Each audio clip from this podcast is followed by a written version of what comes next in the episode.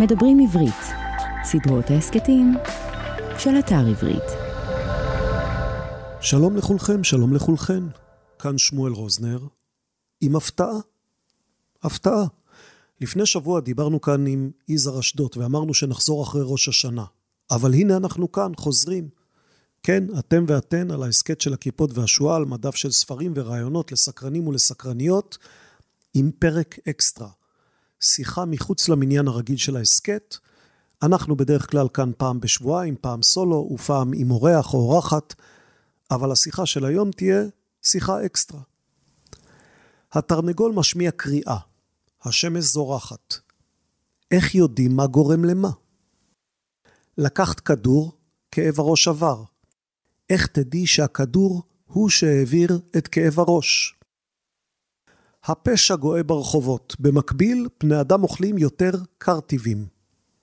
יש קשר בין שתי התופעות האלה? היום נשוחח עם יהודה פרל, נשוחח איתו על ספר המה והלמה, ספר על המדע של סיבה ותוצאה, זה ספר חדש מבית הכיפות והשועל. לומד סיבתי, כך כתוב בספר, לומד סיבתי מוכרח לרכוש לפחות שלוש רמות נפרדות של יכולת קוגניטיבית. ראייה, עשייה ודמיון. הרמה הראשונה, ראייה או תצפית, כרוכה באיתור תבניות חוזרות בסביבה שלנו, והיא משותפת לבעלי חיים רבים, וגם לבני האדם הקדומים שלפני המהפכה הלשונית. הרמה השנייה, עשייה, פירושה לחזות מה תהיה ההשפעה, או מה יהיו ההשפעות של שינויים מכוונים בסביבה, ולבחור מבין השינויים האלה כדי להפיק תוצאה מבוקשת. רק קומץ קטן של מינים מפגין מקצת מהיכולת הזאת. שימוש בכלים, בהינתן שהוא נעשה בכוונה ולא במקרה או מתוך חיקוי הדורות הקודמים, יכול להיחשב סימן לכך שיצור הגיע לרמה השנייה הזאת. אבל אפילו משתמשי כלים אינם בהכרח מחזיקים בתיאוריה של הכלי שלהם שמספרת להם למה הוא פועל ומה לעשות כשאינו פועל. לצורך זה יש להגיע לרמת הבנה שמאפשרת שימוש בדמיון. הרמה השלישית הזאת היא מעל הכל הדבר שהכין אותנו לקראת המהפכות העתידיות בחקלאות ובמדע, והובילה לשינוי פתאומי ותהומי בהשפעה של המין האנושי על כוכב הלכת ארץ.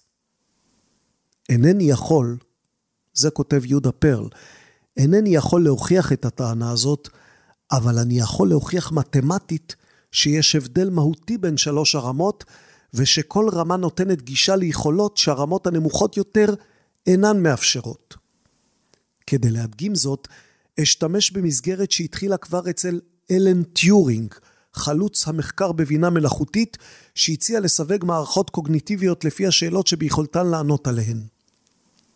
הגישה הזאת פוריה להפליא כאשר אנו מדברים על סיבתיות, מפני שהיא עוקפת דיונים מרחניים וחסרי תועלת בשאלה מהי סיבתיות בדיוק, ובמקום זה מתמקדת בשאלה המוחשית והניתנת למענה, מה יכול החושב הסיבתי לעשות, או ליתר דיוק, מה אורגניזם המצויד במודל סיבתי יכול לעשות, שאורגניזם שאין לו מודל כזה, אינו יכול לעשות.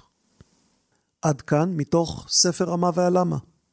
יהודה פרל, פרופסור יהודה פרל, הוא יליד תל אביב, 1936, בוגר הטכניון, פרופסור למדעי המחשב בקליפורניה.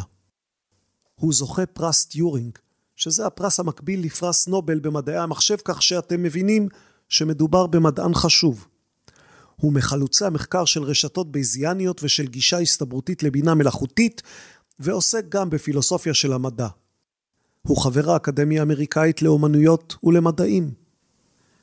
יכול להיות ששמעתם עליו כי בנו, העיתונאי דניאל פרל, נחטף ונרצח בפקיסטן. קרן דניאל פרל שהוקמה לזכרו פועלת לקידום סובלנות באמצעות עיתונות, מוזיקה ודו-שיח. את ספר המה והלמה יהודה פרל כתב עם דיינה מקנזי, מתמטיקאי שכותב ספרי מדע.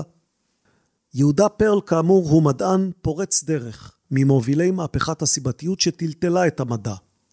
את תהליך הלמידה שלו הוא מתאר כטיפוס שקדני בסולם. בעולמם של בני האדם, הבנה סיבתית היא עניין מהותי. בעתיד היא גם תהיה מפתח לקפיצה בעולמה של הבינה המלאכותית. על זה נדבר עם פרל. מה בני אדם מבינים בקלות, אבל רובוטים בקושי. למה צריך מתמטיקה כדי לחבר את קריאת התרנגול לזריחת השמש? מה התפקיד של הילוליים בחשיבה שלנו? תשאלו, מה זה הילוליים?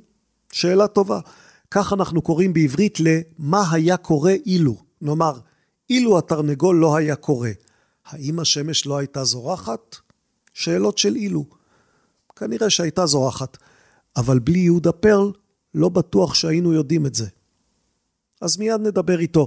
ולפני כן נזכיר שכדאי לבקר אותנו באתר של הכיפות והשועל, kipshu.com, kipshu.com, כדי להירשם באתר לניוזלטר שלנו, שבא רק פעם בחודש. כדאי גם לעקוב אחרינו בפייסבוק וב-X, מה שפעם קראו לו טוויטר. כדאי לחפש את הספרים שלנו בכל החנויות, ויהיה קל במיוחד למצוא אותם בחנות עברית. סדרת ההסכתים הכיפות והשועל נעשית בשיתוף עברית, אתר התוכן הספרותי הגדול בישראל, המציע לקרוא בכל דרך ספרים דיגיטליים, קוליים ומודפסים. ועכשיו יהודה פרל, על סיבה ותוצאה, על הסטטיסטיקה של בייס, על טוב ורע, על תרנגול ושחמט, על סימן שווה ועל המצאת החץ, על פיתגורס ודקארט, על הכיתה בבני ברק, על מכונות חושבות, על עיתים ועכברים, על אדם וחווה, ונתנצל מראש, גם אחרי שתאזינו, עוד לא תבינו. כלומר, במקרה הטוב תבינו שכדאי לכם לקרוא את ספר המה והלמה, שרק אחריו באמת תבינו אם תקראו בריכוז. רעיונות מורכבים דורשים ריכוז. הם דורשים חשיבה, הם דורשים דיוק. כך שהשיחה היא מתאבן, והספר הוא המנה העיקרית. כמובן, להחלטתכם. והנה לפניכם, יהודה פרל.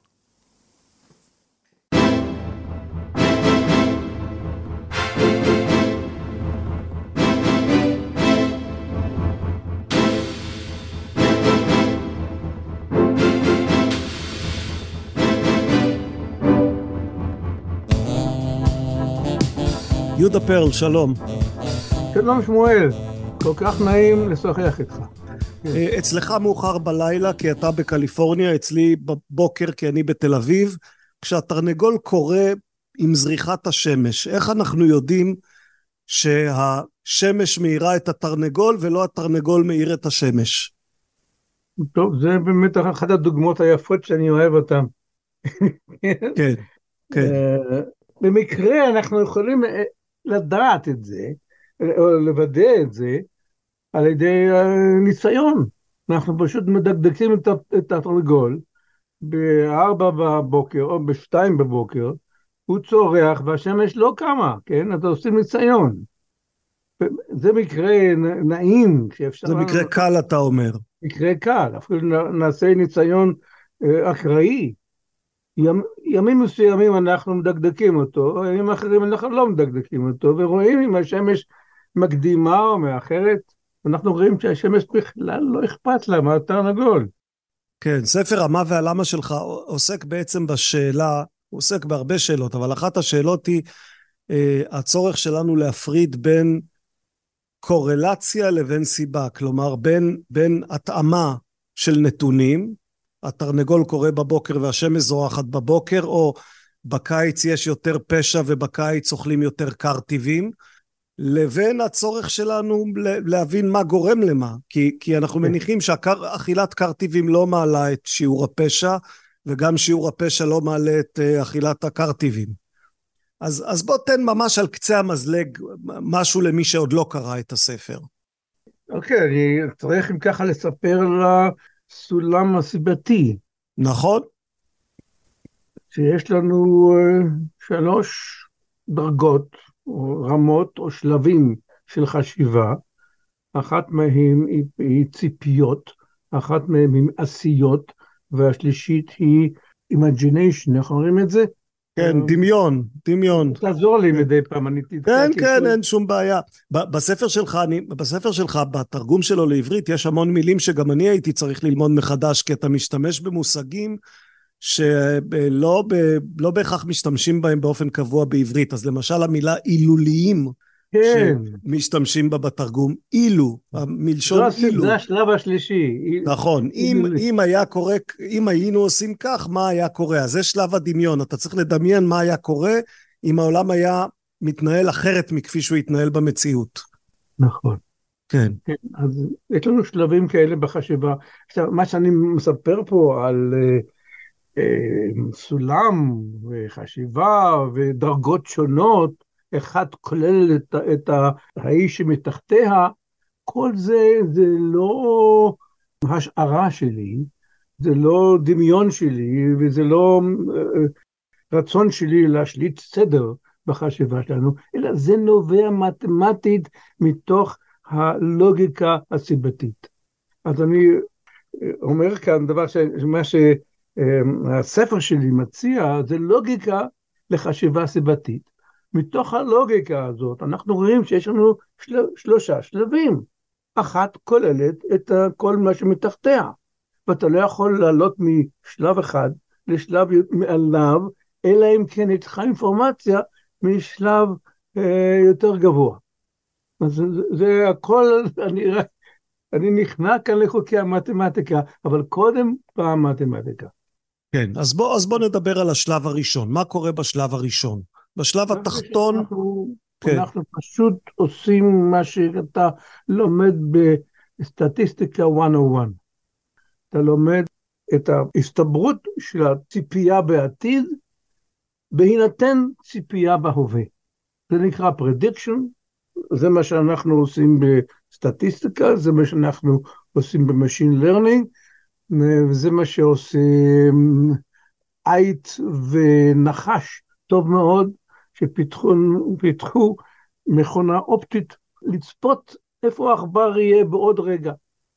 כלומר, אם העכבר נמצא בנקודה הזאת עכשיו, אז העית יודע לחשב שבעוד שבע שניות, או כמה שזה לוקח לו כן. לצלול אליו, הוא יהיה בנקודה זאת פלוס... מה שהוא רואה לעכבר על כיוון ריצתו, ומהירות ריצתו, הוא מחשב בדיוק, הוא יודע לצפות ולהחליט לאן לכוון את הדאייה שלו. ובאותו אופן בעצם כאשר אנחנו רואים גרף עלייה בצריכה של אה, קרטיבים בים, אנחנו יודעים שעוד רגע גם הפשע יעלה. נכון. כי יש קורלציה בין שני הנתונים האלה, למרות שאין ביניהם קשר סיבתי. נכון. כן, זה, זה השלב הראשון, וכולם שקועים לזה, וזה הצליח עצומות. בעזרת ה-Machine Learning, איך קוראים בעברית? זה למידה... כן, למידת מכונה, כן. מכונה, כן.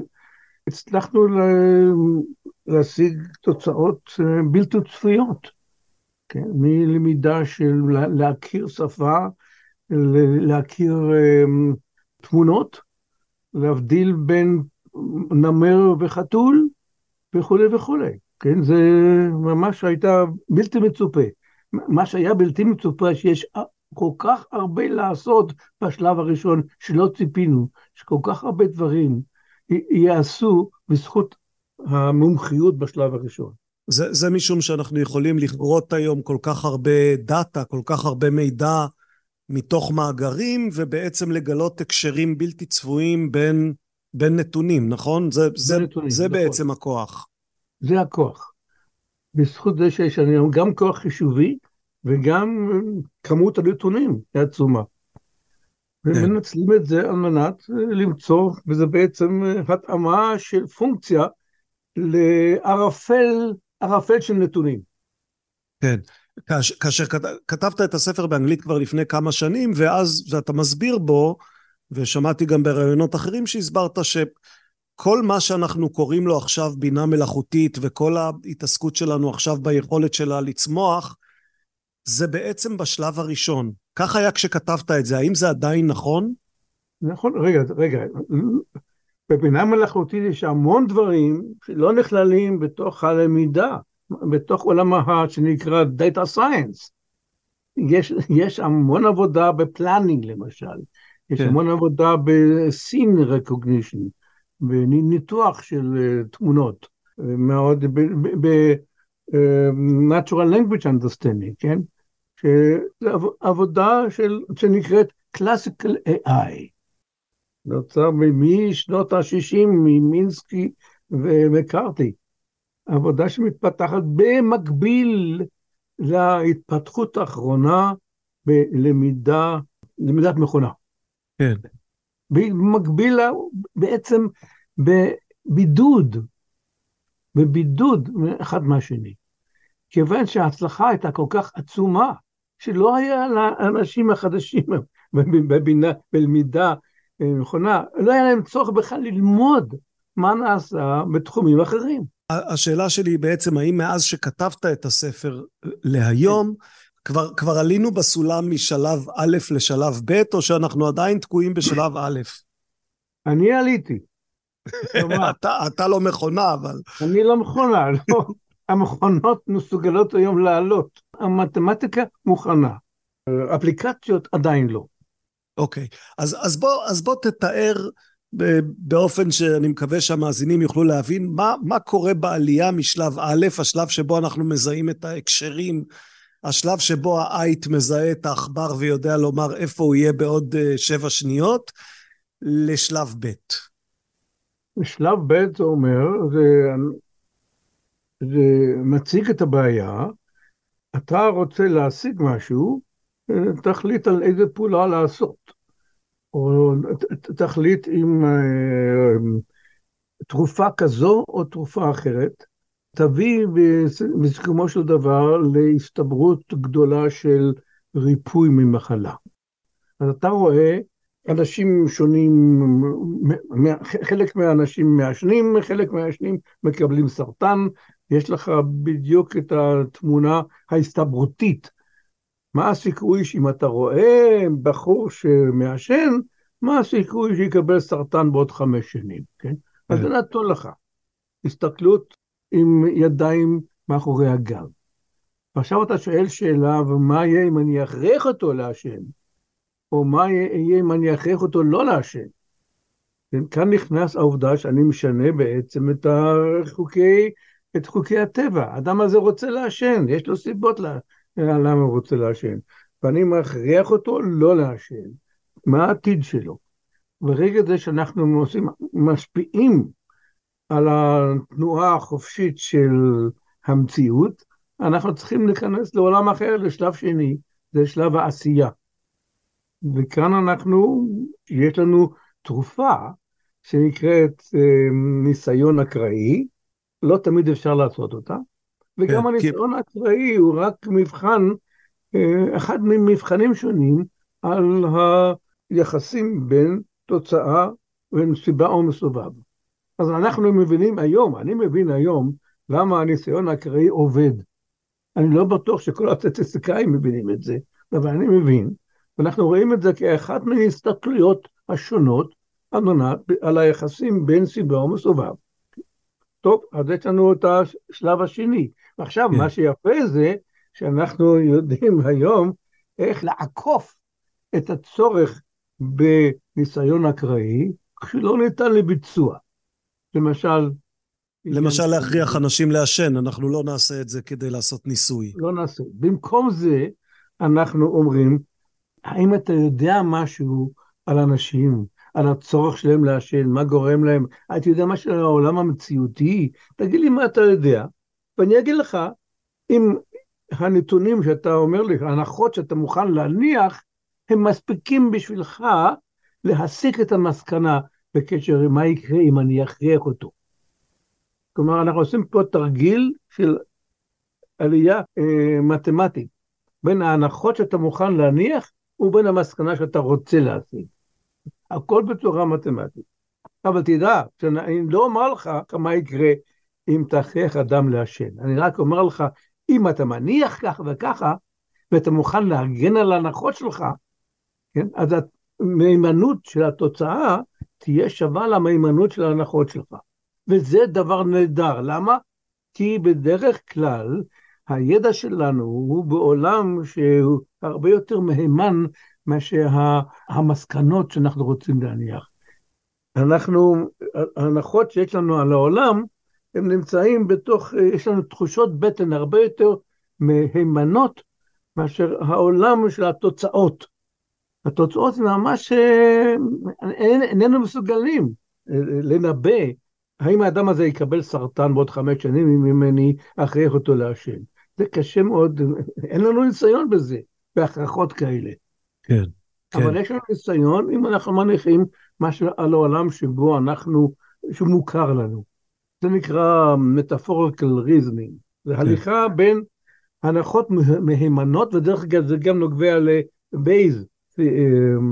כן, כן, תכף נגיע לבייז, אני אני רוצה שנדבר על בייז, כן. הליכה ממקום שבו אנחנו מרגישים נוח להניח הנחות, ובמקום שאנחנו מבולבלים לגמרי.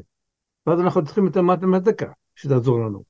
אתה, אתה חוזר ומדבר על זה, על זה שאנחנו צריכים את המתמטיקה, ואחד הדברים המעניינים כאשר קוראים את ספרך, כן. זה בעצם התחושה שהרבה ממה שאתה אומר הוא דבר כמעט אינטואיטיבי לבני אדם.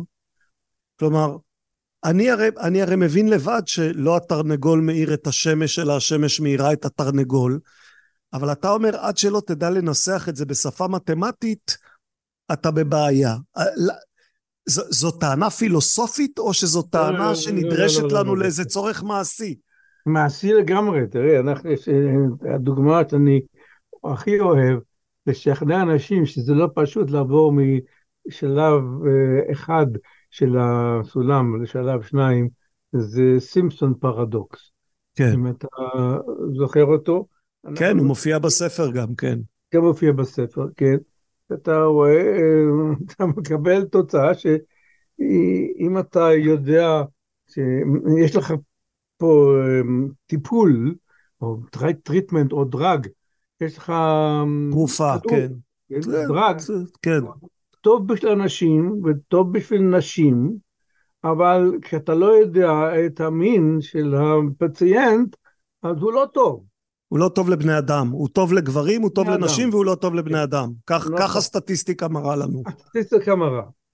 אז אוקיי, אז אנחנו מבינים שהסטטיסטיקה היא מוטעית, כי יש לה, כי אנחנו, אסור לערבב קורלציה עם קוזיישן.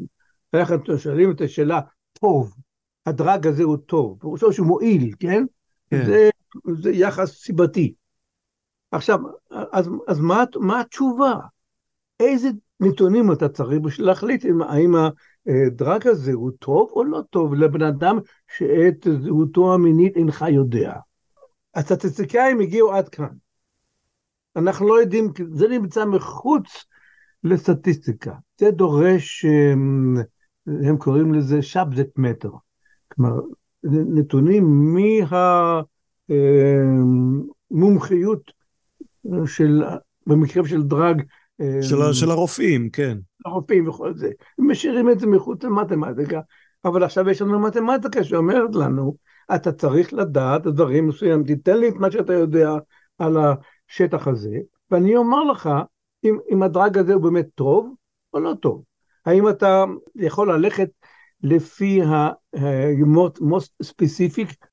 מה, לפי- לפי, לפי, הש- השאלה אם, אם אתה יכול לתת את זה לפי, ה- לפי הנתונים לגברים, לנשים, או, או, נכון, או לפי הנתונים לפי ה- הכלליים, הפופוליישן, אוכלוסייה, הדאטה הספציפי, כן, או לפי הדאטה המקובץ.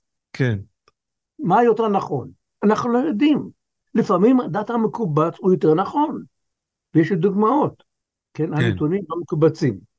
עכשיו יש לנו מתמטיקה שאומר לך, אם אתה יודע כך וככה, תלך לפי המקובץ. אם אתה יודע כך וככה, תלך לפי המוט היותר ספציפי. זה דוגמה שאתה לא פשוט, יש לך כאן פרדוקס, אתה לא יודע מה לעשות, ועכשיו המתמטיקה אומרת לך, אם אתה מוכן להניח ככה וככה, תעשה ככה וככה. אחרת, תעשה אחרת. וזה זה דבר שלא היה נעשה, כיוון שלא היה מתמטיקה לפני זה. למה כן. לא היה מתמטיקה? נכון, אתה, אתה מתאר את, את ההיסטוריה של, של הסטטיסטיקה, אתה מתאר, ובעצם זה שזה לא היה, זה, לפי התיאור שלך זה כמעט דבר אקראי, כלומר היו כמה דמויות שהטילו את אימתן על, על כל תחום הסטטיסטיקה, ובגללם אי אפשר היה להתקדם לא מעבר לשלב אותם, ראשון. אני לא מאשים אותם. כן, כן, זה, זה גלטון וחברו, אה, הם, אני לא מאשים אותם כיוון שלא הייתה להם שפה. אתה רואה, מה שקרה זה שהעולם המדעי, השפה המדעית, נעשתה שבויה על ידי האלגברה. גלילאו המציאו את האלגברה, כלומר גלילאו אמר שהטבע מתנהג, הטבע מדבר אלגברה. כן. המשוואות יש לך משוואה של מטוטלת, יש לך משוואה של, של אה, מישור משופע, הכל נובע משוואות. אבל המשוואה, סימן השוויון הוא סימטרי, כן? אם y שווה ל-ax, a, ל-x, כן. אז אה, x שווה ל-y מחולק ב-a. כן. אז אין פה אה, סיבה או מסובב, המשוואות... כן, אין את התנועה, מ, את התנועה מהתרנגול לשמש או מהשמש, אני חוזר כל הזמן לדוגמה הזאת פשוט כן. כי היא הכי קלה. התנועה... הכי קלה, אבל דוגמה יותר טובה, כי אין לנו משוואה בשביל התרנגול. יש לנו משוואה בין הדוגמה של אה, הלחץ האטמוספרי ובין הברומטר. אוקיי. כן? מה גורם למה? האם זה שהברומטר עולה זה משנה את הלחץ האטמוספרי, או שהלחץ האטמוספרי נכון. הוא זה שמשנה את הברומטר? נכון. אז יש פה משוואה, ולפי המשוואה אי אפשר להחליט, כי המשוואה הולכת בשני הכיוונים. כן.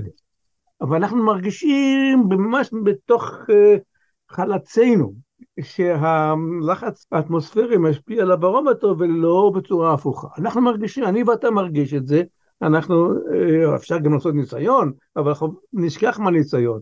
אני מדבר על ההרגשה הזאת.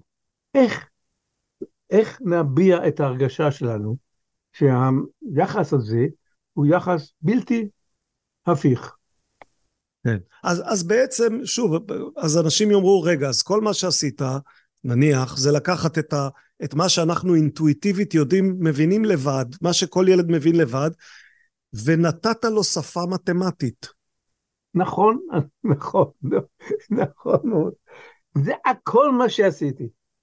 הישג, הישג קטן מאוד הייתי אומר. קטן מאוד, אבל היפה הוא שמתוך יחסים כאלה שאנחנו מרגישים מאוד נוח לומר אותם, הנחות כאלה כמו שהיחס בין הלחץ האטמוספרי ובין הברומטר, זה הנחות שאנחנו יכולים להניח ובעזרתם, בעזרתם, בעזרת המתמטיקה, אנחנו יכולים להגיע למסקנות שאי אפשר היה להסיק בלי ההנחות האלה.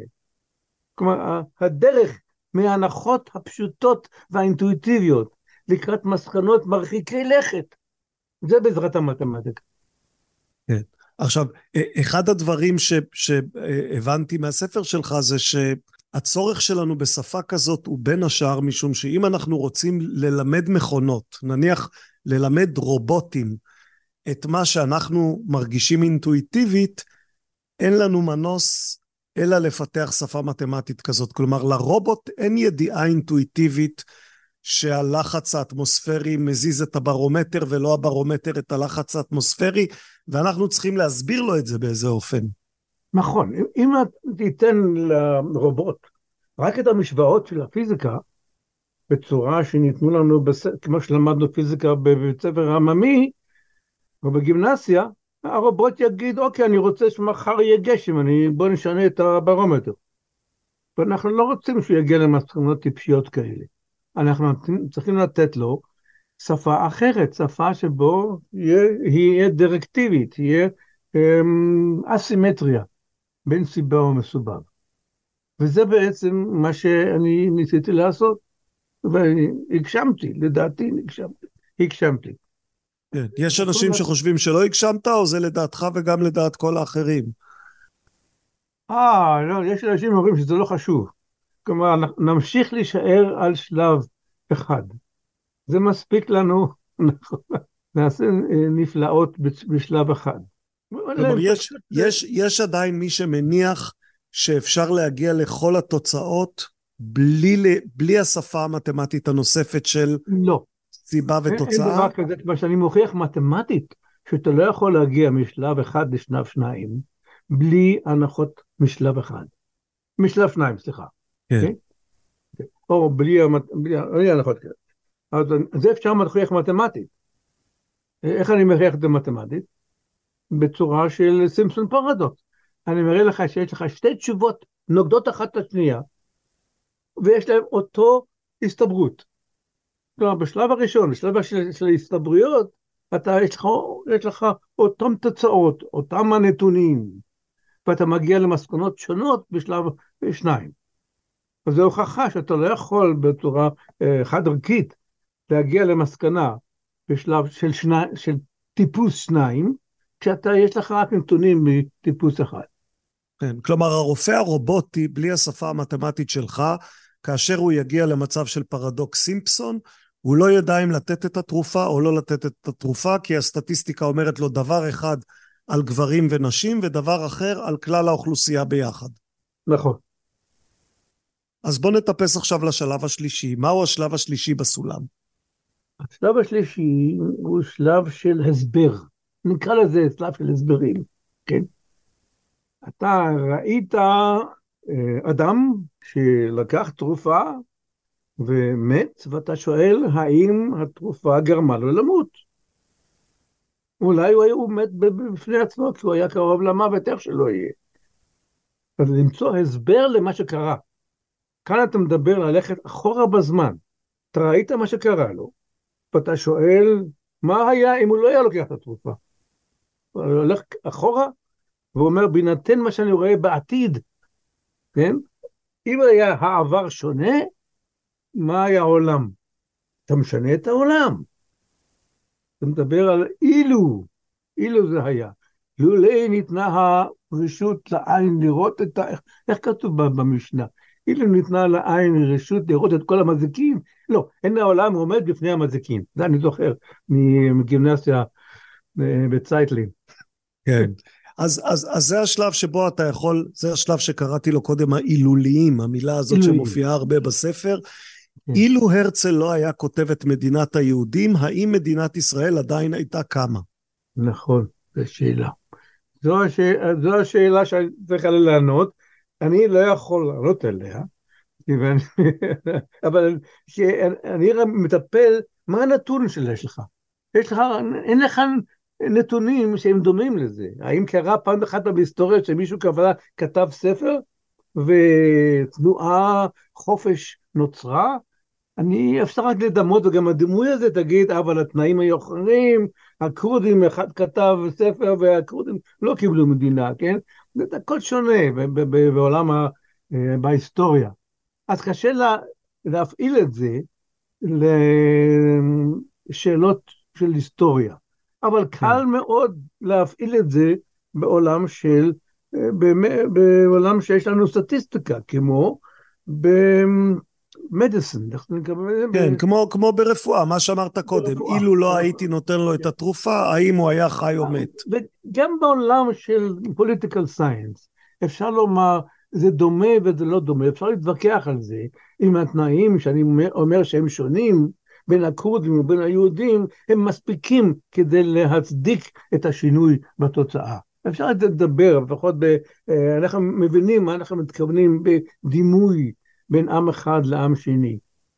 האם, כן, האם השוני מצדיק את השוני בתנאי ההתחלה, מצדיק את השוני בתנאי הסוף.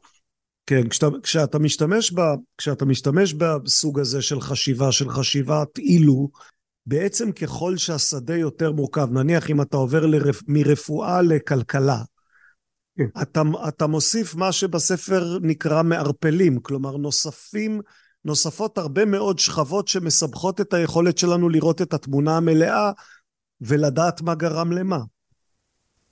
נכון. אז הטיפול במערפלים הוא טיפול בשלב, זה, זה שלב שניים של הסולם. לדעתי הוא קומפליט עכשיו. אנחנו מבינים בדיוק מה מערפל, מה לא מערפל, איך לטפל במערפלים, ובדיוק בצורה שאין שאלה שבשלב שניים שאנחנו לא יודעים היום לענות עליה. יישום דבר אחר, למשל הדוגמה שאני מביא כמו למזג נתונים ממקומות שונים. מבתי חולים שונים, כן? כן? אתה עושה ניסיון כאן ושם ב-20 מקומות ואתה רוצה ליצור אה, תמונה אחידה לכולם.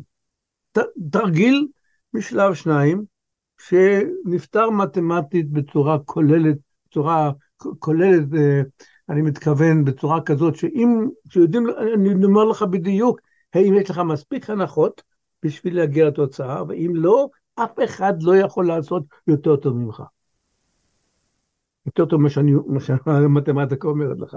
אז כן. זה נקרא complete כ-solution. וזה דוגמה של תרגיל משלב שניים שנפתר כליל. יש עוד כמה דוגמאות כאלה שאני מביא בספר, אבל שלב שלישי שבו אנחנו עומדים, הוא שואל שאלות אחרות לגמרי, הוא שואל על אותו בן אדם, זה הבחור שמואשם בפשע, האם התוצאה הייתה אחרת אם הוא לא היה מבצע את הפשע הזה. אנחנו יודעים שהוא עשה איזשהו מעשה, יודעים שנגרם נזק, והשאלה היא האם הנזק נגרם כתוצאה מהמעשה שלו. זה אדם אחד, אנחנו, אנחנו יכולים, אנחנו נסתכל על דעת הנתונים, בין פשעים ובין בין מעשים ובין תוצאות וכולי וכולי, אבל כאן השאלה היא על הבן אדם הזה, אם הוא לא היה עושה מה שעשה, האם הנזק היה נגרם. אז זו דוגמה, עוד דוגמה, שכמובן מופיעה בספרי ה... לא, איך זה נקרא לא בעברית? חוק, חוק ומשפט. כן. הלוירס, שהם נקראים עורכי הדין, הם מומחים לקאונטרפקצ'ן, לעילולי.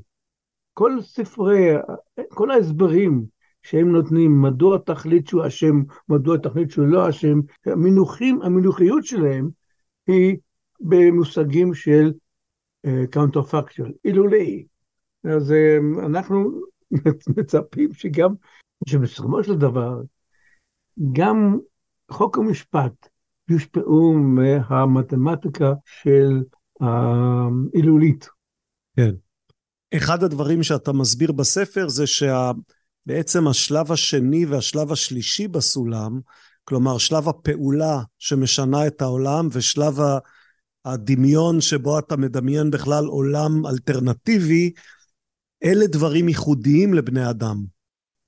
אני, אני, יש אנשים שמתנגלים לי, יש אומרים שיש אורבים שעובדים על שלב שני, שיכולים לחשב תוצאה של תוצאה ולנקר את הקש שלהם בצורה כזאת שמוצאים את הנוזל, רק בסוג, בצורה כזאת אנחנו יכולים להסביר איך הם מצליחים להוציא את הנוזל מתוך הסבך הזה שמציגים להם.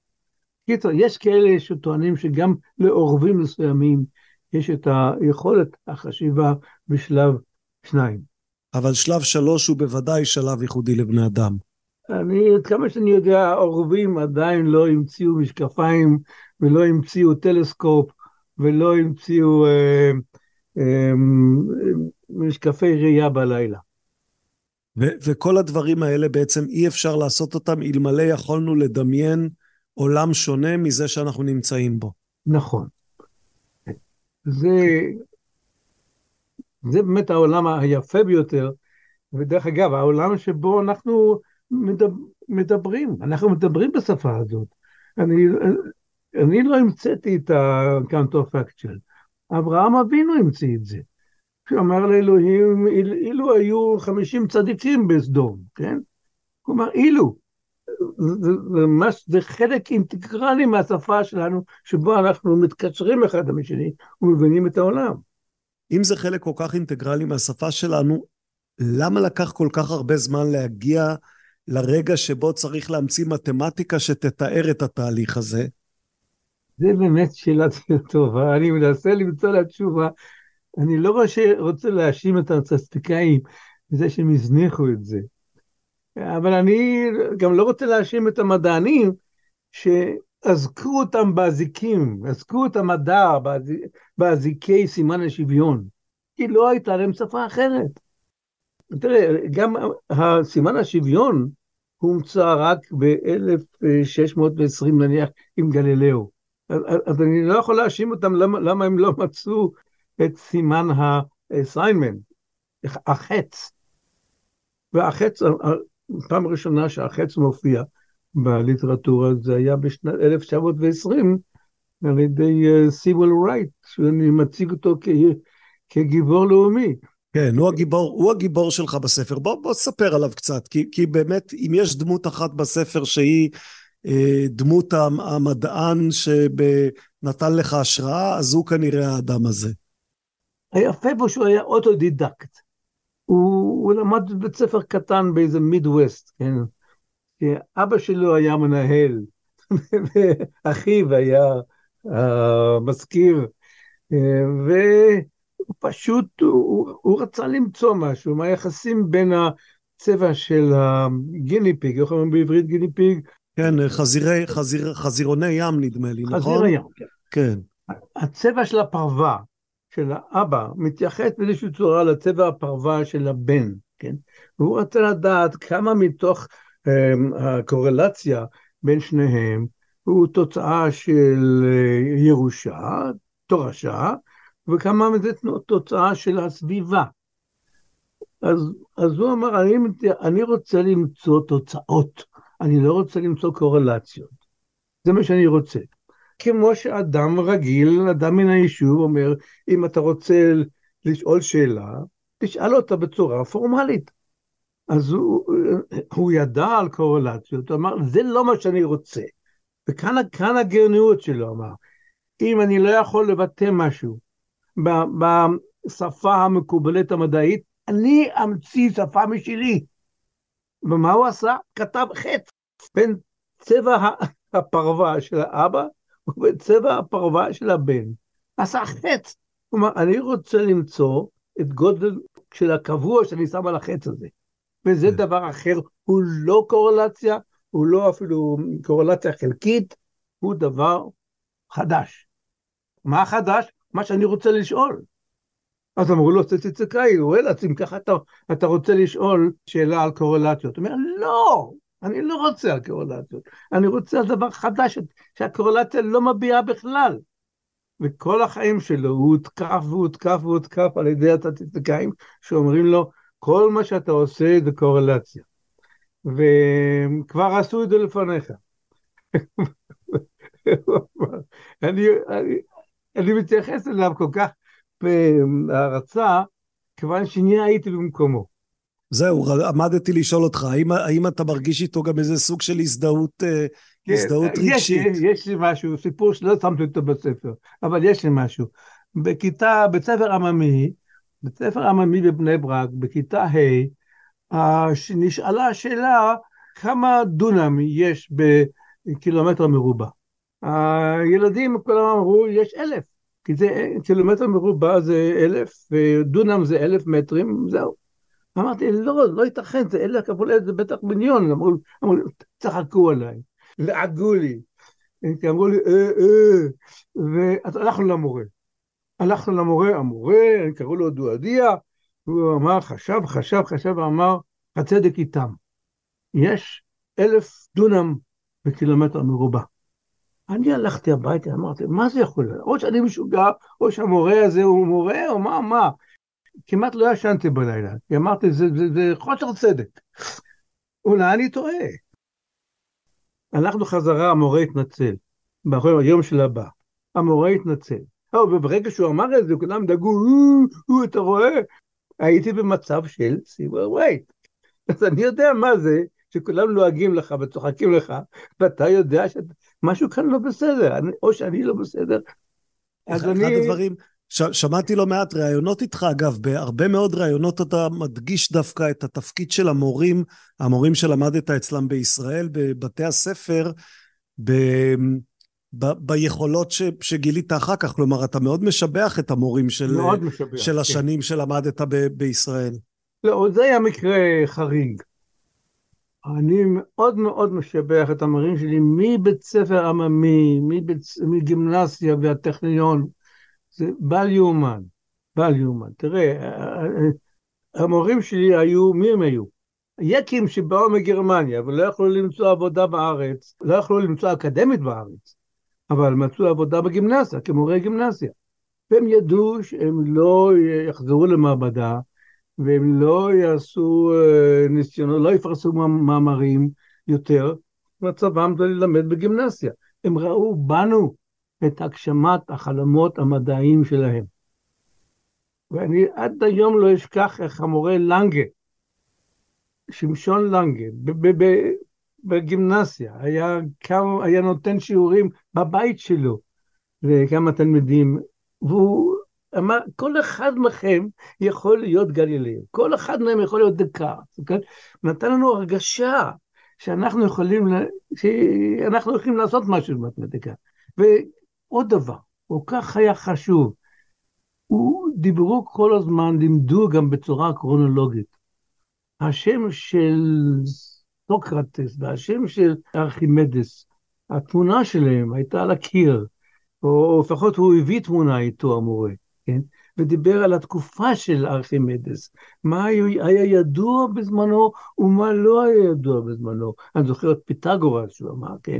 מה היה ידוע בזמנו. ופשוט הרגשנו את המשפחה של פיתגורס, שאנחנו למדנו. כלומר, כלומר, כלומר, לימוד של מתמטיקה היה בעצם לימוד של מתמטיקה כרונולוגי, כרונולוגי. ב, ב, עם סוג של היסטוריה ברקע? עם היסטוריה ברקע, כן. היסטוריה מדעית.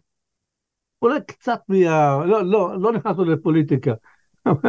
היסטוריה, מה היה ידוע בזמנו ומה הוא עשה, שלא היה ידוע לפניו.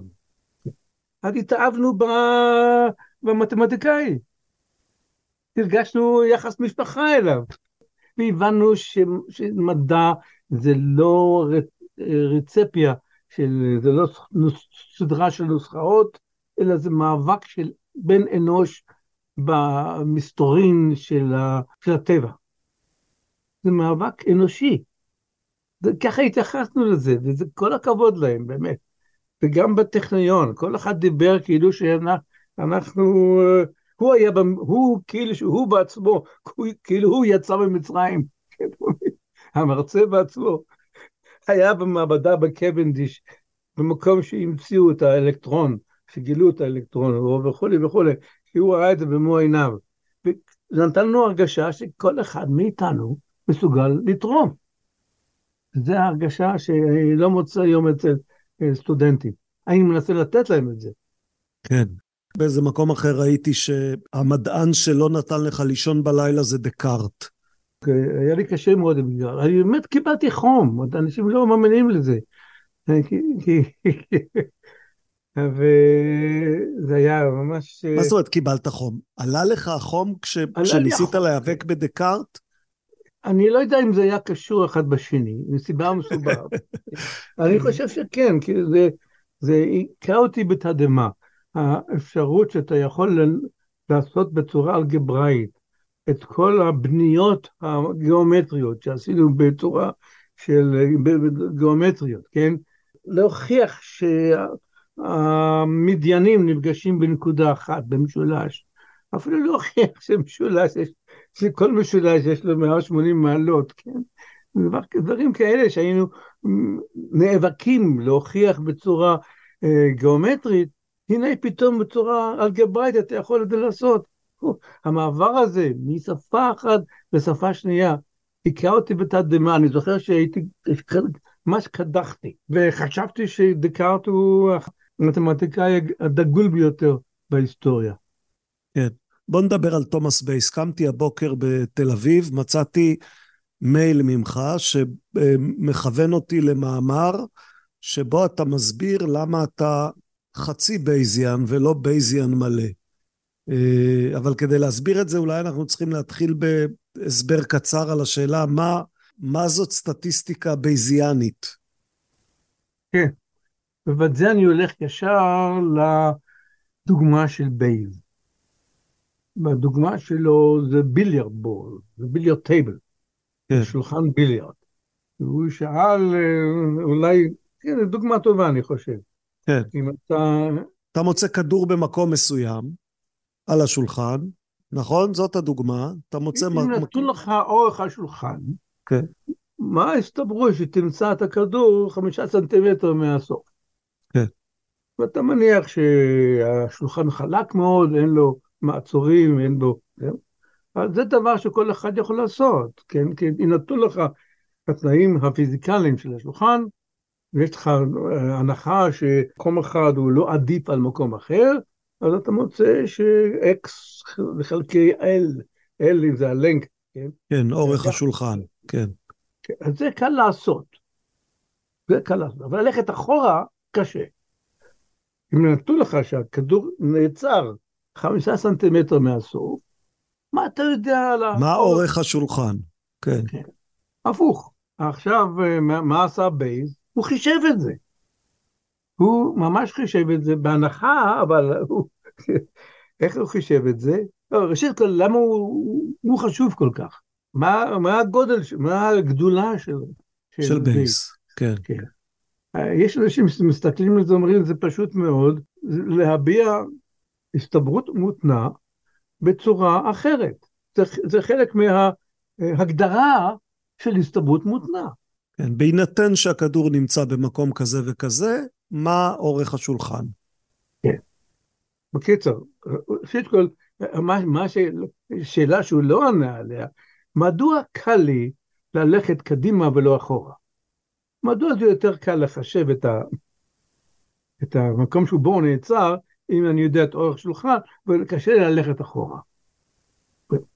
אז הסיבה שיותר קל לי, היא כיוון שאנחנו עובדים כאן בצורה, הסיבתיות כמובן. אם יש לי את המונחים הפיזיים, אז אמ, התוצאה היא תוצאה סיבתית של אורך השולחן.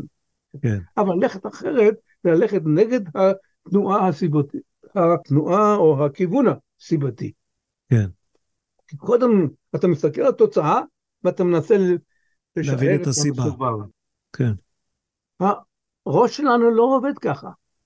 אין לנו אפשרות כזה, אה, להניח את זה. אין לנו גם ניסיון. הניסיון האישי של כל אחד ואחד, ללכת מנתונים, מתיאוריה, במקרה זה אורך השולחן, לתוצאה. עכשיו, זה, הוא, מה הוא עשה בייס? הוא אמר, בוא נניח שיש לנו נסתברות על אורך השולחן, וגם אורך השולחן הוא בעצמו, הוא, הוא משתנה הסתברותי. מישהו זורק כדור, הוא נעצר במקום אחד, זה קובע את אורך השולחן לניסיון הבא. בסדר? עכשיו אני יכול לנתח מה ההסתברות, נתון לך שהכדור נעצר בחמישה סנטימטר, מה אורך השולחן. אז מדוע? כי יש לי כבר את ההסתברות ה priorית שניתנה על ידי הכדור הראשון. זה מה שעשה בייז. כן. כן. אבל עכשיו, איפה אנחנו עומדים כאן? אני מדבר על, על כל הסטטיסטיקה הבזיינית. יש לה, היא מונחת, היא מבוססת על שלוש הנחות, הייתי אומר. לפני שנגיע אליה, תראה. יש כאן בעיה, אתה צריך בשביל להשתמש בנוסחה של בייז, אתה חייב לדעת את ההסתברות הפריורית, איך זה נקרא בפריורית המוקדמת. מוקדמת, כן. המוקדמת על אורך השולחן. מאיפה תיקח את זה? אני צריך נניח, לה, אני, אני פשוט אומר את זה בשפה הכי פשוטה, אני צריך להניח שאורך השולחן הוא כנראה לא שלושה קילומטר, נכון. כי אני יודע שאין שולחנות של שלושה קילומטר, והוא גם לא שלושה סנטימטר, כי אני יודע שאין שולחנות של שלושה סנטימטר, כלומר אני מביא איזשהו ידע מוקדם שלי ידע לתוך מוקדם. המשוואה שמדובר עליה. מתוך מה שאתה יודע על קזינוז, מתוך מה שאתה יודע בכל מיני ברים משונים, לא ראית שולחן של שלושה קילומטר. כן. זה לא תקין להניח דבר כזה. כן. זה לא סביר. אז אתה משתמש בניסיון האישי שלך, ואתה מביא אותו כאן, נותן לו צורה מתמטית, ואתה אומר לו שזה לא סביר. אתה נותן לו עכשיו תצוגה מתמטית. הפרובביליטי של השולחן, אורך השולחן, הוא נמוך מאוד לשלושה קילומטר, גבוה יותר לש, לשלושה מטר, ונמוך מאוד לככה וככה, אוקיי? אתה נותן לו הצגה מתמטית, אתה מוסר את זה למכונה, ואומר עכשיו, בנתון ההסתברות הזאת, תאמר לי מה ההסתברות של השולחן בנתון שהכדור נעצר שלושה סנטימטר מהסוף. כשהחידוש הוא בעצם במידה רבה העובדה שאני מכניס מידע סובייקטיבי לתוך כן. הניתוח הסטטיסטי האובייקטיבי. נכון. וזה מכריח אותך לתרגם את הידע הסובייקטיבי שלך לשפה של הסתברות, ל-probability theory, לתיאוריה הסתברותית. אתה חייב לייצג אותו איך? על ידי הסתברות מוקדמת על אורך, אורך השולחנות, נכון? כן. אוקיי, עכשיו, היפה בזה, שאם אתה רואה הרבה שולחנות בחיים שלך והרבה כדורים, כן, אז התיאוריה הבזיאנית אומרת לך שההנחות הסובייקטיביות שלך נעלמות. הכל יהיה תלוי בנתונים. הנתונים ימרחו את ההנחות האובייקטיביות שלך, והכל, והתוצאה הסופית תהיה תלויה רק בנתונים ולא בהנחה הסובייקטיבית שלך. כלומר, ככל שייכנסו יותר נתונים, ייכנס עוד מידע חדש, לאט לאט המידע יעזור לי לתקן את הנחות היסוד שלי, ובסוף אני אשאר עם מה שהנתונים מספרים. מספרים לך, אבל לא תלוי בכלל בהנחות הסובייקטיביות שההתחלתיות שלך. זה היופי של בייז, וזה מה שמושך את כל הבייז, כל הסטטיסטיקאים, לעשות Bayes analysis, נכון? כן. עכשיו, למה אני רק חצי בייז'? כי אני יודע שמבחינה, בעולם הסיבתיות זה לא עובד. מה אני לא עובד? מה לא עובד? דבר ראשון, יש לנו ידע שאינו ניתן להצגה על ידי הסתברות. למשל, הידע של שלב שניים ושלב שלישי. אני יודע, למשל, שקריאת התרנגול לא משפיע זריחת על, השמש. על זריחת החמה, וזה לא ניתן לבטא בעזרת, בצורה הסתברותית. ההסתברות נותנת לך רק קורלציה בין השניים האלה. ואני רוצה לומר שהלחץ... כן, האטמוספרי. האטמוספרי, כן, משפיע על הברומטר ולא אחורה. ההסתברות לא נותנת לי את זה. אז אי אפשר לבטא את מה שאני באמת יודע על העולם בצורה הסתברותית.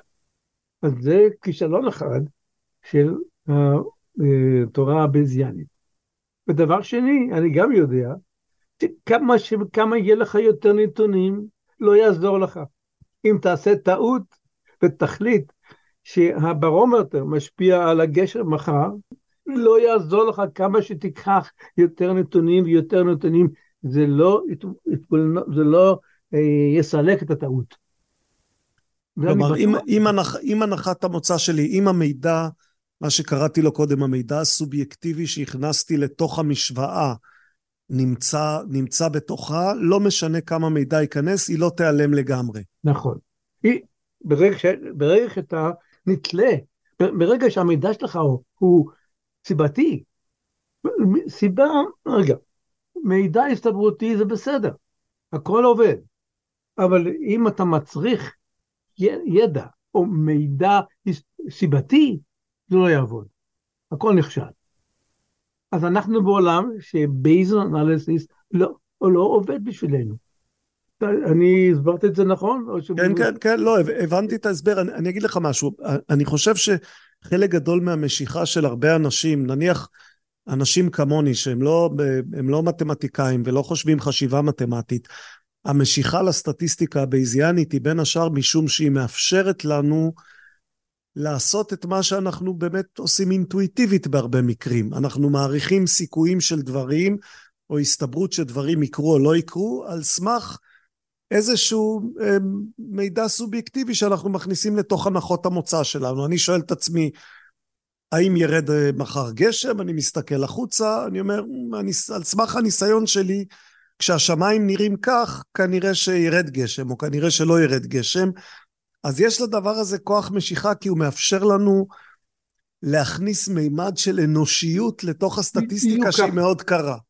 מאה אחוז. את כוח המשיכה הזה לא איבדתי כשאני הולך לעולם הסיבתי. עדיין יש לנו את זה. אני נותן לבני אדם צורה מתמטית מאוד מאוד uh, מושכת וסבירה להביע את הידע הסובייקטיבי שלהם. כן. זה אני נותן, זה אני אוהב, את האפשרות להביע ידע סובייקטיבי. זה כן, הכל בנוי על זה. אבל עכשיו, שני הדברים האחרים לא קיימים, לא עובדים. אתה לא יכול להניח, דבר ראשון, את הידע הסובייקטיבי הזה ניתן להבעה על ידי שפה של הסתברות? לא, לא. אתה חייב לדבר במונחים של גרפים, חיצים, או קלקלוס של קאונטרפקצ'ל. אתה לא יכול להביא בצורה הסתברותית. ודבר שלישי, תיזכר בכך שכמה שאתה תקבל יותר נתונים, הם לא ישטפו בעיות בהנחות שלך. זה לא ישטוף אותם. אם עשית טעות בהנחות, הם יישמרו ויפריעו לך במסקנות. הנתונים בעצמם לא יעזרו לך. אלא אם כן, הנתונים האלה הם תוצאות של ניסיונות. level 2. ניסיון, דבר אחר, זה עשייה. כן, כן, כן, לא יעזור לך. הנתונים חייבים להיות מאותו שלב של הסולם. ש... שאלתי אותך קודם, ואני לא בטוח שקיבלתי תשובה שסיפקה אותי, האם, האם הספר שלך הוא ספר טכני או ספר פילוסופי? כתבתי אותו כספר טכני. תוך כדי כתיבה, אני ראיתי שבעצם התרומה של השפה הסיבתית להיסטוריה של המדע היא יותר גדולה ממה שחשבתי. אני מסתכל על האלטרנטיבות. ככל כמה שאני קורא יותר על הפילוסופיה של המדע ועל ההיסטוריה של המדע, אני יותר מעריך את מה שעשיתי. אולי זה נראה self-conceited, אבל אני צריך לומר את זה. זה, זה באמת אה, מה שעשה בייז להסתברות, עשיתי לתורת הסיבתיות. אתה, אתה יכול לנסות לתמצת ולהסביר מה בדיוק התרומה הפילוסופית כאן? יש לנו עולם שונה, עולם חדש, עולם של סיבה וסיבתיות. אבל זה לא רק שונה, זה עולם שבו אנחנו מדברים. עולם שכל, שהוא שולט על המחשבה, המחשבה האינטואיטיבית של כל מדען ומדען. מאברהם אבינו עד לאיינשטיין. זו השפה של סיבה ומסובב. ולא היה לנו עד היום שפה להביע את um, ההנחות שלנו, וללכת מהנחות לתוצאות. היום יש לנו, זו התרומה. אם אתה רוצה להטיל ספק בכך שזו שפה חשובה, שבעצם אנחנו יכולים, אוקיי, אז נתווכח איתך, אם אתה יכול הכל, אני יכול להוכיח לך שזה, שזה נכון. כלומר, אני ללכת לך לאורך ההיסטוריה ולראות איך שכל מדען ומדען משתמש בשפה הזאת כשהוא מתקשר עם מי? עם חבר. לא כשהוא מפרסם מאמר, לא. במאמר הוא חייב להסתיר את המחשבות הסטריות שלו, המוסתרות שלו, ולהחליט ולפרסם מאמר לפי מה שדורשת קהילה המדעית. כלומר, תגיד correlation למרות שאתה חושב causation, תגיד uh, regression למרות שאתה חושב קאנטרפקציה וכל זה. אבל כשתסתכל על השפה שבהם הם מדברים אחד עם השני, תראה שכולם משתמשים בקאונטרפקצ'ל. ואני מוכיח את זה, אני לוקח uh, דוגמאות מוויקיפדיה. איך למשל uh, רופאים מדברים על הסיבה של התקפת לב. כן. הם מדברים על נוכחות או לא נוכחות של אנזמים מסוימים בדם כאן, האם הם גורמים או לא גורמים, כל סיבה מסובב. אתה לא מוצא בכלל מילה אחת על קורלציה. קורלציה זה המצאה של אסירים שלא היה להם, לא היה להם שפה, אלא אם כן השפה שהכפתה עליהם על ידי אה, גלטון ופירסון. כן. בגלל שלא ידעו לצאת מסימן השוויון. לקראת סוף הספר, אתה מציג חמש שאלות, חמש שאלות של ברוקמן. אה, כן. כן. אני רוצה להציג לך את השאלות האלה שאתה מציג, אתה מציג אותן בספר לקוראים, ואז מנסה בערך לענות עליהן. אז, אז, אז, בוא נראה, אז בוא נראה אם התשובות מהספר והתשובות מהיום הן אותן תשובות. השאלה הראשונה שאתה שואל זה, האם כבר יצרנו מכונות חושבות? תראה, כשברוקמן שואל את השאלה הזאת, במילה חשיבה הוא מתכוון לאינטליגנציה. כן. כן. הוא לא מתכוון בעצם לחשיבה. מדוע? כיוון שמכונה חוש, חושבת, יש לנו כבר כמכונה שמשחקת שח, או אפילו אה, טיק טק טו, היא מכונה חושבת. אבל דרך אגב, טורינג שאל את השאלה הזאת במאמר הראשון שלו ב-1950, הוא שאל uh, machine intelligence, computing machinery and, and intelligence. המשפט הראשון שלו, אני רוצה להציג את השאלה האם מכונה חושבת. Okay. בזמנו החשיבה והאינטליגנציה היו אחד לאחד. וגם שאנון, שהמציאו את משחק השחמט הראשון, הוא שיחק, הוא אלגוריתם שמשחק שחמט. כן. גם כן ב-1950, כמעט כמה חודשים לפני טיורינג. וגם כן שאלת, כשהוא גומר את המאמר, הוא אומר, עכשיו נשאלת השאלה, האם אפשר לקרוא למשחק הזה שאני מראה לכם, שמכונה חושבת. אמר, תלוי איך אתה מסתכל על זה, מה זה חשיבה. העובדה שאני משחק שח טוב, זה יכול לחשב כחשיבה, אבל לעומת זאת, הוא אומר, איך אפשר לקרוא למכונה שעושה רק מה שאמרו לה, מכונה חושבת? הרי אנחנו יודעים שהמכונה לא עושה כלום מעצמה, היא רק הולכת לפי החוקים שנתנו לה, מה שאמר המתכנת, איך אפשר לקרוא לזה חשיבה? זו שאלה פילוסופית ועזב את זה כאן. כן. אבל תראה, הם כבר הבינו שהם מסתכלים על אינטליגנציה בצורה, לא רק על חשיבה. אתה יכול לומר שכל מכונה שמשחקת שחמט, היא חושבת. אפילו מכונה שהולכת, שעושה רק ציפיות, שלב אחד של הסולם, שמחשבת הסתברות של תוצאה, בהינתן הסתברות של ראייה מסוימת. כן. גם כנוסח, היא הולכת אה, לפני כמה, היא צריכה ללכת כמה שלבים, וכל מכונה ש, שהולכת בשלבים, היא צריכה שיש לה working memory, והולכת משלב לשלב, חושבת. טוב, זו, זאת החשיבה של האייט שרואה את העכבר שרץ בשדה. נכון. למרות שעכשיו זה נעשה אפילו, זה נעשה בצורה אינטואיטיבית. כן, כן. אז האם, אז האם יצרנו מכונה חושבת? לא, האם אתה, אם אתה מתכוון, האם יצרנו מכונה אינטליגנטית? לא. לא. לא. עדיין המכונות של היום... בוא, בוא אני, אני אשאל אותך את השאלה הזאת הפוך. אולי, כלומר, ופה אנחנו נכנסים בכלל לשאלות על, על מי אנחנו ו, ושאלות שקשורות לדטרמיניזם, כלומר, האם אנחנו מכונה חושבת? נכון, זו שאלה טובה. זה, זה בדיוק השאלה שאני שואל. האם אנחנו, כי אנחנו יודעים שהנוירונים שלנו הם עובדים רק לפי סיגנלים מנוירונים אחרים, והם גם כן רק עובדים כשהם מקבלים סיגנל ממקום אחר, כלומר אנחנו מכונה דטמוניסטית, ואנחנו חושבים, מתייחסים לאחד לשני, כאילו שיש לנו רצון חופשי, שיש לנו אנשים אינטליגנטים, אנחנו עברנו את כל השלבים של הסולם, כן? בייחוד שיש לנו, אנחנו, יש לנו consciousness. איך זה בעברית consciousness? תודעה. תודעה, תודעה עצמית. כן. אנחנו יודעים את מקומנו ביקום, אנחנו יודעים את, את, כל אחד את מקומו של השני, אנחנו יודעים מה שהשני חושב עליו וכולי וכולי, יש לנו um, תודעה עצמית, אנחנו, ו, ו, ו, ולעומת זאת, יבוא לך מישהו ויגיד, תשכח מזה, הנוירונים רק עובדים לפי מה שהם, הסיגנלים שהם מקבלים. אם אתה מזניח כרגע אחד את האפשרות שקוונטום מקניק uncertainty is controlling, אסור לעבור לעברית.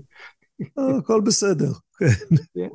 שאי ודאות קוונטית היא שולטת בנוירונים שלנו, ואני לא, לא רוצה להניח את זה. אז, אז נוצר לך שאלה, לא, נמצא לך, התשובה כבר מונחת בפניך. כן, רובוט יכול לקבל תודעה עצמית. בדיוק כמו שאנחנו יש לנו תודעה עצמית. כלומר, כלומר זה, זה, לא... פשוט, זה פשוט רמת המורכבות של האלגוריתם. האלגוריתם נכון. שלנו הוא קצת יותר מורכב מהאלגוריתם של הרובוט שיודע רק לשחק שח. נכון.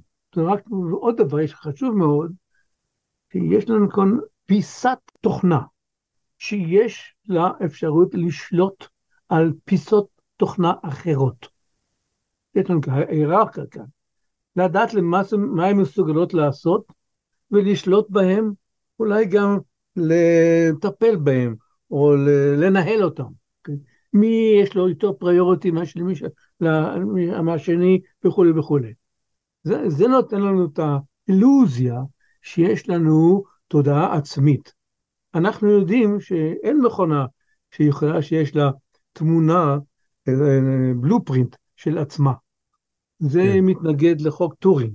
כן? אין לה תמונה כוללת של עצמה, אבל מה? יש לה בלופרינט, תמונה אבסטרקטיבית של עצמה. היא יודעת באופן כללי מה פיסת התוכנה הזאת מסוגלת לעשות, ומה הזאת, ואני אשים אותם ביחד. ואני אקח תוצאה מתוכנה הזאת, אשים אותה ביחד עם זאת, וכולי וכולי וכולי. אז כלומר, יש לנו כאן תודעה עצמית שנובעת מכך שיש לנו היררכיה של software modules, של פיסות תוכנה. במידה רבה בתשובה שלך כבר ענית גם על שאלות 2 ו-3 של ברוקמן, שזה האם אנחנו יכולים לייצר, והאם נייצר מכונות שחושבות, אבל השאלה הרביעית היא, האם כדאי לנו לייצר מכונות שחושבות, אה. ועליה לא ענית. על זה לא עניתי, כיוון שאנחנו, כתוב כאן להבחין בין טוב ורע. כן, זאת השאלה החמישית, האם נוכל לייצר מכונות שמבחינות בין טוב ורע? כן. כן. אתה יודע שעץ הדעת היה עץ הדעת טוב ורע.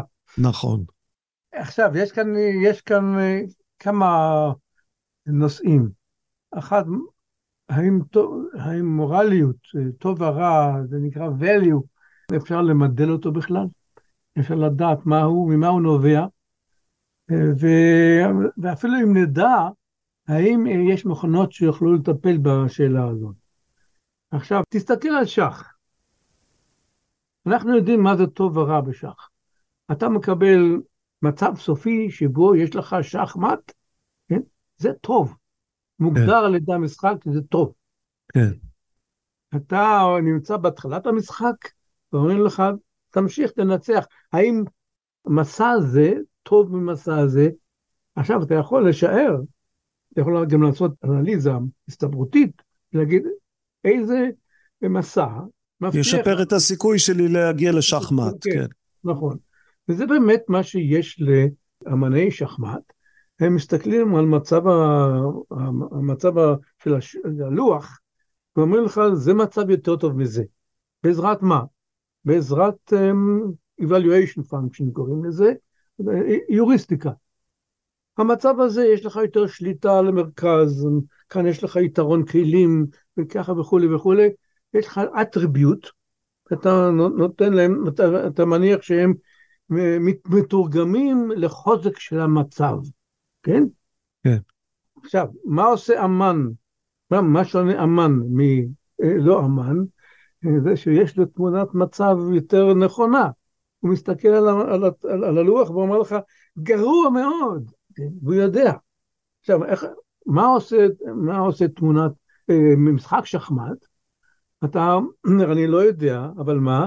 אני אניח attributes, תכונות של, של הלוח, ואני מתוכם, אני אבנה לי פונקציה שמעריכה את המצב, את חוזק המצב.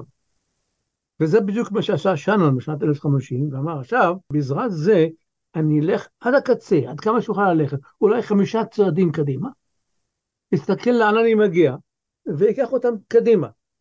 ולפי מה שאני רואה באופק, אני אשחזר את, את החוזק המצב הקיים. כן, אבל, אבל, זה, אבל, אבל זה משום שבשחמט אנחנו כן מסכימים על השאלה מהו הטוב הסופי.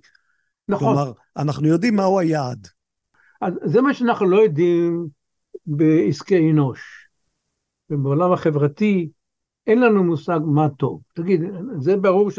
אבל אני אומר, אפילו אם נדע מה טוב, עדיין יש לנו קושי להביע את זה ולשחק עם זה ולהגיע לקראת הטוב הזה. אבל נעזוב את זה, זו שאלה של, אפילו אם אני יודע מה הטוב, כמו בשחמט, אם אני שואל מישהו, מה המסע ההתחלתי הכי טוב בשחמט? הרי אנחנו יודעים, לא, האם ללבן יש יתרון, כן. יתרון והוא מנצח. הרי אנחנו יודעים שכל מצב ומצב בש, בשחמט הוא או ניצחון, או תיקו, או ההפסד. אנחנו כן. יודעים את זה, זה אפשר להוכיח אפילו, אוקיי? עכשיו, אני שואל אותך, האם ללבן, כשהוא מתחיל, האם הוא, יש לו מצב התחלתי שהוא ניצחון, או תיקו? אנחנו לא יודעים את זה, למרות שאנחנו יודעים מהו טוב ורע. עדיין להגיע מתוך להחליט דברים כאלה, יש קושי חישובי עצום, ואנחנו צריכים לשחק עם היוריסטיקות, ו learning, גם כן נעשה בשחמט, וזה את העשור הראשון של הקריירה שלי עשיתי במשחקים. ספר היוריסטיקה כתבתי בזמנו. אבל, אבל האם, אתה, האם אתה מניח שביחס לטוב בשחמט, הבעיה היחידה או העיקרית שלנו היא כוח חישובי? כלומר, בהינתן כוח חישובי הרבה יותר חזק, אז תוכל לומר לי על כל מהלך בשחמט, כולל על החייל הראשון שזז, אם נכון. זה טוב או לא טוב. כן, אבל כאן אנחנו מדברים על מספר כל כך גדול, קומפלקסיות כל כך גדולה, שאי אפשר לומר תוכל. אנחנו יודעים שזה exhaustive search, חיפוש אקזוסטיבי, ייקח יותר מה שיש מולקולות ביקום. המחשוב הקוונטי לא יפתור לנו בעיה כזאת? אני לא יודע, אני לא, לא מתמצא בזה, בחישוב okay. אוקיי. הקוונטי. אני לא חושב שיפתור את זה, לא, לא okay. אוקיי. נראה לי.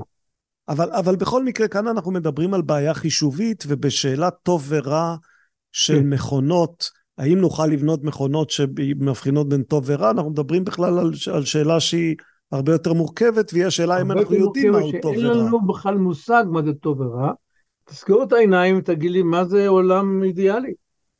אם אנחנו רוצים אה, איש תחת גפנו ותחת תאנתו, באין מחריד, כמה אנשים אתה רוצה שיהיו כאן? 20 אה, billion? ברור שאי אפשר יותר מאשר אה, נניח טריליון אנשים ביקום שלנו. אז אתה חייב לכאן, יש כבר ה trade-off. כמה אנשים אתה רוצה שיחיו תחת גפנם ותחת תאנתם? מה טוב לאנושות בכלל? יש לנו כל הזמן trade-off בין טוב למספר מסוים של אנשים, טוב לכמות יותר גדולה של אנשים, ומה זה טוב. האם ההרגשה שאנחנו מספקים את היצרים שלנו זה דבר טוב, או שאנחנו צריכים להרגיש meaning in life, זה נקרא אה, משמעות. משמעות, כן, חיים עם משמעות. כן, אתה חייב לדעת את משמעותך בחיים, אז תרגיש טוב. כן, אדם דתי מרגיש טוב מאוד, הוא, הוא עושה מצוות. סבתא שלי הייתה נהנית מכל מצווה שהיא עושה, נותנת פעורים לציפורים, עוד מצווה, עוד מצווה. כן, הרגשה טובה שאתה יודע שאתה עושה מה שמצפים ממך, מה שהקונה מצפה ממך, זה, זה נותן לך משמעות, כי מישהו רואה את מעשיך ורושם, כמו בשיר התשרי, מישהו חושב עליך וזוכר את מעשיך, משהו כזה, כן? אוי, זכינו לשמוע אותך שר אפילו, זה ב... לזה לא ציפיתי. תאמר לי, בהינתן... המורות משתעלות והולכות לישון מוקדם. תאמר לי, בהינתן כל מה שאתה אומר, יש לנו סיבה לבהלה מהרמות ההולכות ומשתכללות של מכונות? אני אומר כן, כי עכשיו אה, אני בעצם שיניתי דעתי. אני חשבתי שאנחנו מוגנים. נכון, זהו, אני, אני מופתע מהתשובה שלך, כי, כי שמעתי אותך בדברים שאמרת לפני כמה שנים, ונשמעת יותר נינוח כן, בעניין הזה. נשמעתי נינוח. המודל שלי, ודרך אגב, כל ה-opinion, כל ה-judgment. דעות, עמדות, כן, דעות. כל העמדות שתמצא בנויות על מטאפורות. המטאפורה שלי היה חינוך. כמו שאנחנו מחנכים את הבנים שלנו, ואנחנו מצפים שאם אנחנו נתנהג יפה, אם אנחנו יהיה לנו מחנך טוב, הם יגדלו ויהיו כמונו, לא יהיו רעים. מדי פעם יש לך טעות ויוצא אחד פוטין, כן? ודרך אגב, זה, מדי פעם ה teenagers יודעים הרבה יותר מאיתנו, הבנים yeah. כן. שלהם. הם הרבה יותר ערים, יותר לומדים, יותר up to date. ומדי פעם יוצא לך teenager שהוא ג'ינגיס חאן או פוטין, כן? ועשינו טעות, כן? ו- אבל זה, מתקנים את זה, אנחנו מסוגלים לתקן את זה. אז זה המודל שלי היה חינוך. ואמרתי, כמו שאנחנו מצפים שהחינוך שלנו בדרך כלל עובד, וזה עבד עד עכשיו, ככה אין להיבהל מכך שהמכונה עולה עלינו בכמה רמות, ומסוגלת לעשות דברים שאיננו מסוגלים לעשות, אנחנו נדע לתכנת אותה בצורה כזאת שלה. אבל אני הבנתי שזה לא עובד, כיוון אנחנו מדברים פה על סדר גודל לגמרי אחר. המכונה הזאת, זה הטינג'ר שלנו, כן? אנחנו רוצים לחנך, כן? אה, הוא מאה מיליון יותר מהיר מאיתנו, ויודע יותר מאיתנו, ומסוגל, מסוגל, במקרה ויהיה לנו באמת AGI, מכונה בינה מלאכותית כללית, כן. הוא מסוגל להדריך אותנו ולהפוך אותנו לפט, כלומר כן, חיות המחמד שלו, כן. חיות מחמד שלו, כן. הוא ידע לשלוט בנו, לדעת איך לשכנע אותנו שמה שהוא עושה זה טוב בשבילנו. כבר עכשיו עושים את זה, אתה יודע. כבר עכשיו מוכרים מוצרים שאיננו צריכים, מכל מיני צורות של השפעה, ויודעים איזה מוצרים אנחנו נרצה, ועובדים עליהם. בצורה כזאת יוכלו לשכנע אותנו שנעבוד אלילים בשבילהם, נעבוד למען הבוס הגדול, וזה טוב לנו. כמו ששכנענו הרבה עבדים שטוב להם. אתה חושב, אתה חושב שהתסריט הזה שאתה מצייר הוא תסריט שעוד אפשר למנוע אותו, או שבעצם אתה מניח שלשם אנחנו הולכים? לשם אנחנו הולכים. אם אנחנו נגיע לבינה מלאכותית כללית, אני לא רואה סיבה שאיננו, שלא נגיע לשם, ואני לא רואה גם אפשרות שנוכל לעצור את זה. אין לנו, כמו שאמרתי, arsenal of metaphors. איך קוראים לזה ארסנל? אוצר של מטאפורות על מנת בכלל לנבא מה יהיה, מתי זה יהיה מסוכן, מתי לא. אין לנו את האוצר הזה. אנחנו פשוט איבדנו את הכושר לשער. אין תקדים, זה ברור שאין תקדים. זה, זה יצור חדש, שיש לו לוגיקה משלו, יש לו כוח משלו, עוד לא יצרנו אה, אמבה כזאת. כן, והתחזית הזאת היא תחזית שגורמת לך להיות מבוהל ולומר, אני מקווה שזה יקרה אחרי זמני, או דווקא להיות סקרן ולומר, אני מקווה שעוד אזכה לראות את זה קורה? אני קרוע כאן. יש לי סקרנות של מדען, אני אומר, הייתי רוצה, מדוע? כי הטינג'ר הזה, שאנחנו מגדלים אותו, ואנחנו לא יודעים מה הוא יעשה לנו, הוא ילמד אותנו המון על עצמנו. הוא ילמד אותנו איך אנחנו עובדים, מה גורם לנו לרצות דברים, וכל דבר, כל הזה. זה ילמד המון על, על עצמנו, וזה מה שמושך אותי בתור מדען. לעומת זאת, אני יודע שזה מסוכן. ואני יודע שאין לנו מטאפורות. המטאפורות של האנרגיה הגרעינית לא עובדת כאן. המטאפורות של מהפכה, מהפכה התעשייתית לא עובדת כאן, של האוטומוביל לא עובד, שום דבר לא עובד פה. זה משהו אחר לגמרי, שאין לנו אוצר של מטאפורות, בכלל לטפל בו, לנבל בו, לשלוט עליו. אין לנו, מצטער. כל מה שאני אגיד, זה פשוט, לכן זה מסוכן. ולכן אנחנו צריכים להיזהר, ואני לא יודע איך להיזהר. אנחנו לא יודעים איך להיזהר. שאלה אחרונה לפני שאני משחרר אותך, לספר שלך באנגלית קראו Book of Why. בעברית רצית שנקרא לו ספר המה והלמה, ולא רק כן. ספר המה. למה? נכון. אני אגיד לך למה. דבר ראשון, זה לא נשמע טוב. ספר הלמה זה נשמע כמו החיה למה שבטיבט, כן? הבנתי, אוקיי. זה נשמע כבר לא טוב. ודבר שני, ברגע שהציעו את המה והלמה, זה הלם אותי, זה בדיוק מה שאני רוצה לומר. שהמה לא מספיק, אתה צריך להוסיף לו למה. כי אתה זוכר בגן עדן, אלוהים שאל מה. הוא שאל את האדם, תגיד, מה, האם אכלת מהעץ? עובדה, כן? כן. האדם אומר לו, האישה, נתת לי, היא, היא שיעתני, כן?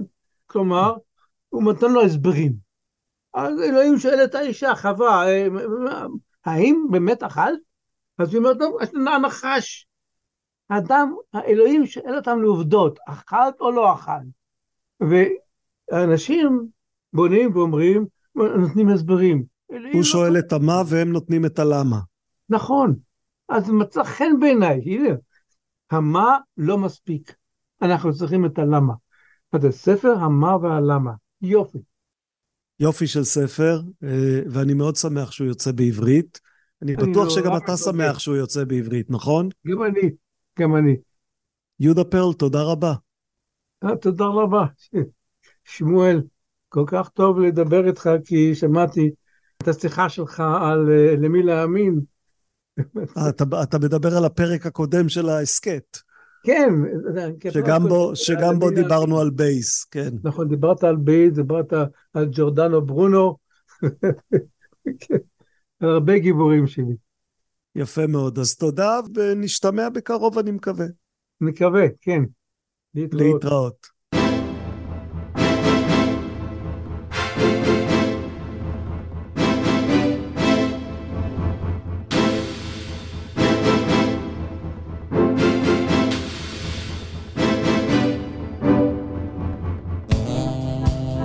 שוב שלום, הכיפות והשועל, מקווים שאתם עדיין איתנו, מקווים שנהנתם מהשיחה עם יהודה פרל. בחודש הקודם דיברנו כאן על השאלה למי אפשר להאמין, וגם בפרק ההוא דיברנו על סטטיסטיקה בייזיאנית, כמו שעשינו היום עם פרל.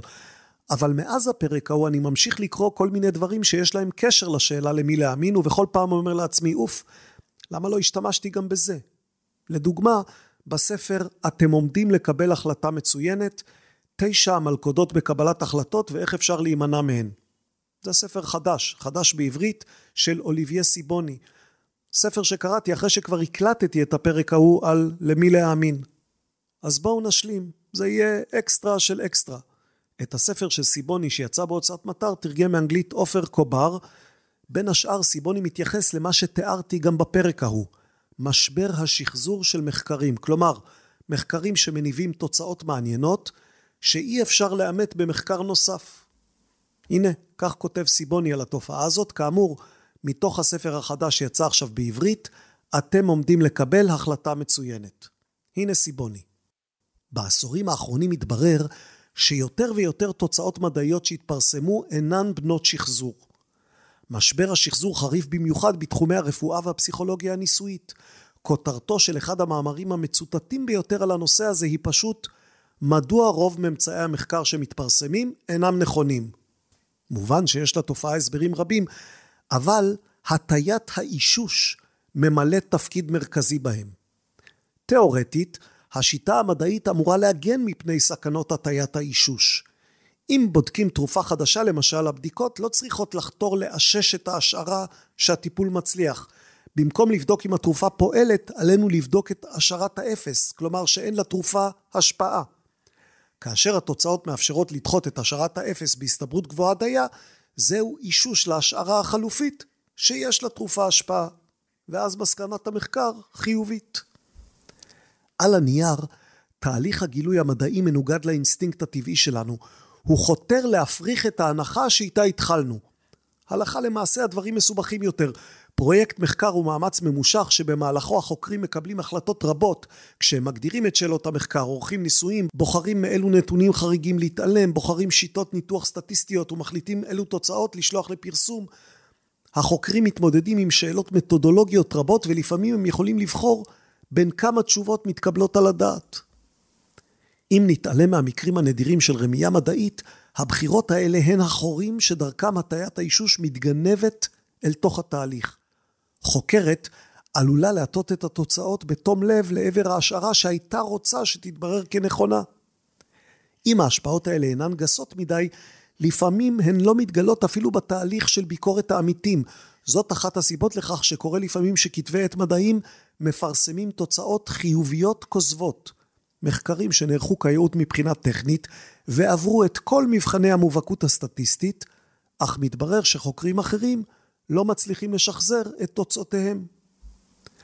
מחברי מאמר בכתב העת Psychology, Public Policy and Law, לדוגמה, נאלצו לפרסם תיקון למאמר שבו הסבירו שטעות בניתוח סטטיסטי הובילה אותם להפריז בהערכתם את התוצאות. ומה היה נושא המאמר שלהם? ההשפעה של הטיות קוגניטיביות, במיוחד הטיית האישוש, על עדויות של מומחים לבריאות הנפש בבתי משפט. כפי שהעירו המחברים בתיקון שפרסמו, הטעות, והנה ציטוט, ממחישה באופן אירוני בדיוק את הטיעון של המאמר, שהטיות קוגניטיביות עלולות להוביל בקלות לשגיאות, אפילו אצל אנשים שרגישים מאוד להטיות ובעלי מוטיבציה למנוע אותן. סוף ציטוט. אכן, כותב סיבוני, אירוני, אבל מאיר עיניים. אפילו אם נתאמץ ככל יכולתנו להיות אובייקטיביים, פרשנותנו את העובדות ואת המספרים עלולה תמיד להיות מושפעת מההטיות שלנו. אנחנו יכולים לראות אותם רק מבעד לעדשת הסיפור שאותו אנחנו מנסים לאשש שלא במודע. עד כאן סיבוני, השלמה מתבקשת לשאלה למי אפשר להאמין. ועד כאן גם פרק של הכיפות והשועל, פרק אקסטרה. תודה ליהודה פרל על השיחה ועל הספר, נסו אותו. נסו אותו אם אתם סקרנים וסקרניות, ואם אתם לא חוששים להתמודד עם משהו שמחייב ריכוז, אבל פוקח עיניים. סדרת ההסכתים הכיפות והשועל נעשית בשיתוף עברית, אתר התוכן הספרותי הגדול בישראל המציע לקרוא בכל דרך ספרים דיגיטליים, קוליים ומודפסים. תודה לדולב אזולאי מעברית. תודה ליעל לוינובסקי שמפיקה ועורכת את ההסכת. אנחנו כאן בדרך כלל פעם בשבועיים, זה אתם יודעים, ויש לנו אתר kipshu.com, kipshu.com, עם כל הספרים, כולל הספר של פרל וכל ההסכתים, ומאמרים וקריקטורות. בואו לבקר. בואו לבקר באתר שלנו, והשאירו כתובת מייל כדי לקבל את הניוזלטר שלנו פעם בחודש. זהו, שנה חדשה, פרל אפילו שר לנו שיר לכבודה. יש לי התלבטות קלה מה נעשה לכבוד השנה החדשה הזאת. כלומר, יהיו כאן אורחות ואורחים שכבר קבענו איתם, אבל הבטחתי גם פרק סולו על אמונות של ישראלים, ויש לי גם רצון לעשות משהו שנוגע בחמישים שנה למלחמת יום כיפור. או שאולי נחליף את הסדר, אולי קודם כיפור ואז אמונות, או שנדחה את כיפור לאוקטובר לתאריך הלועזי של החמישים שנה, כאמור, התלבטות. את תוצאותיה של ההתלבטות הזאת תדעו אם תמשיכו להאזין לנו. נהיה כאן שוב, ודי בקרוב. אז יום טוב, שבוע טוב, חודש טוב, שנה טובה ומתוקה, שנת אורה, שנת ברכה, שנת גילה, שנת דיצה, שנת הוד. כל זה מתפילתו של כהן גדול ביום הכיפורים. כל זה גם מהתפילה שלנו. שנת תורה, שנת ברכה, שנת גילה, שנת דיצה. להשתמע בקרוב.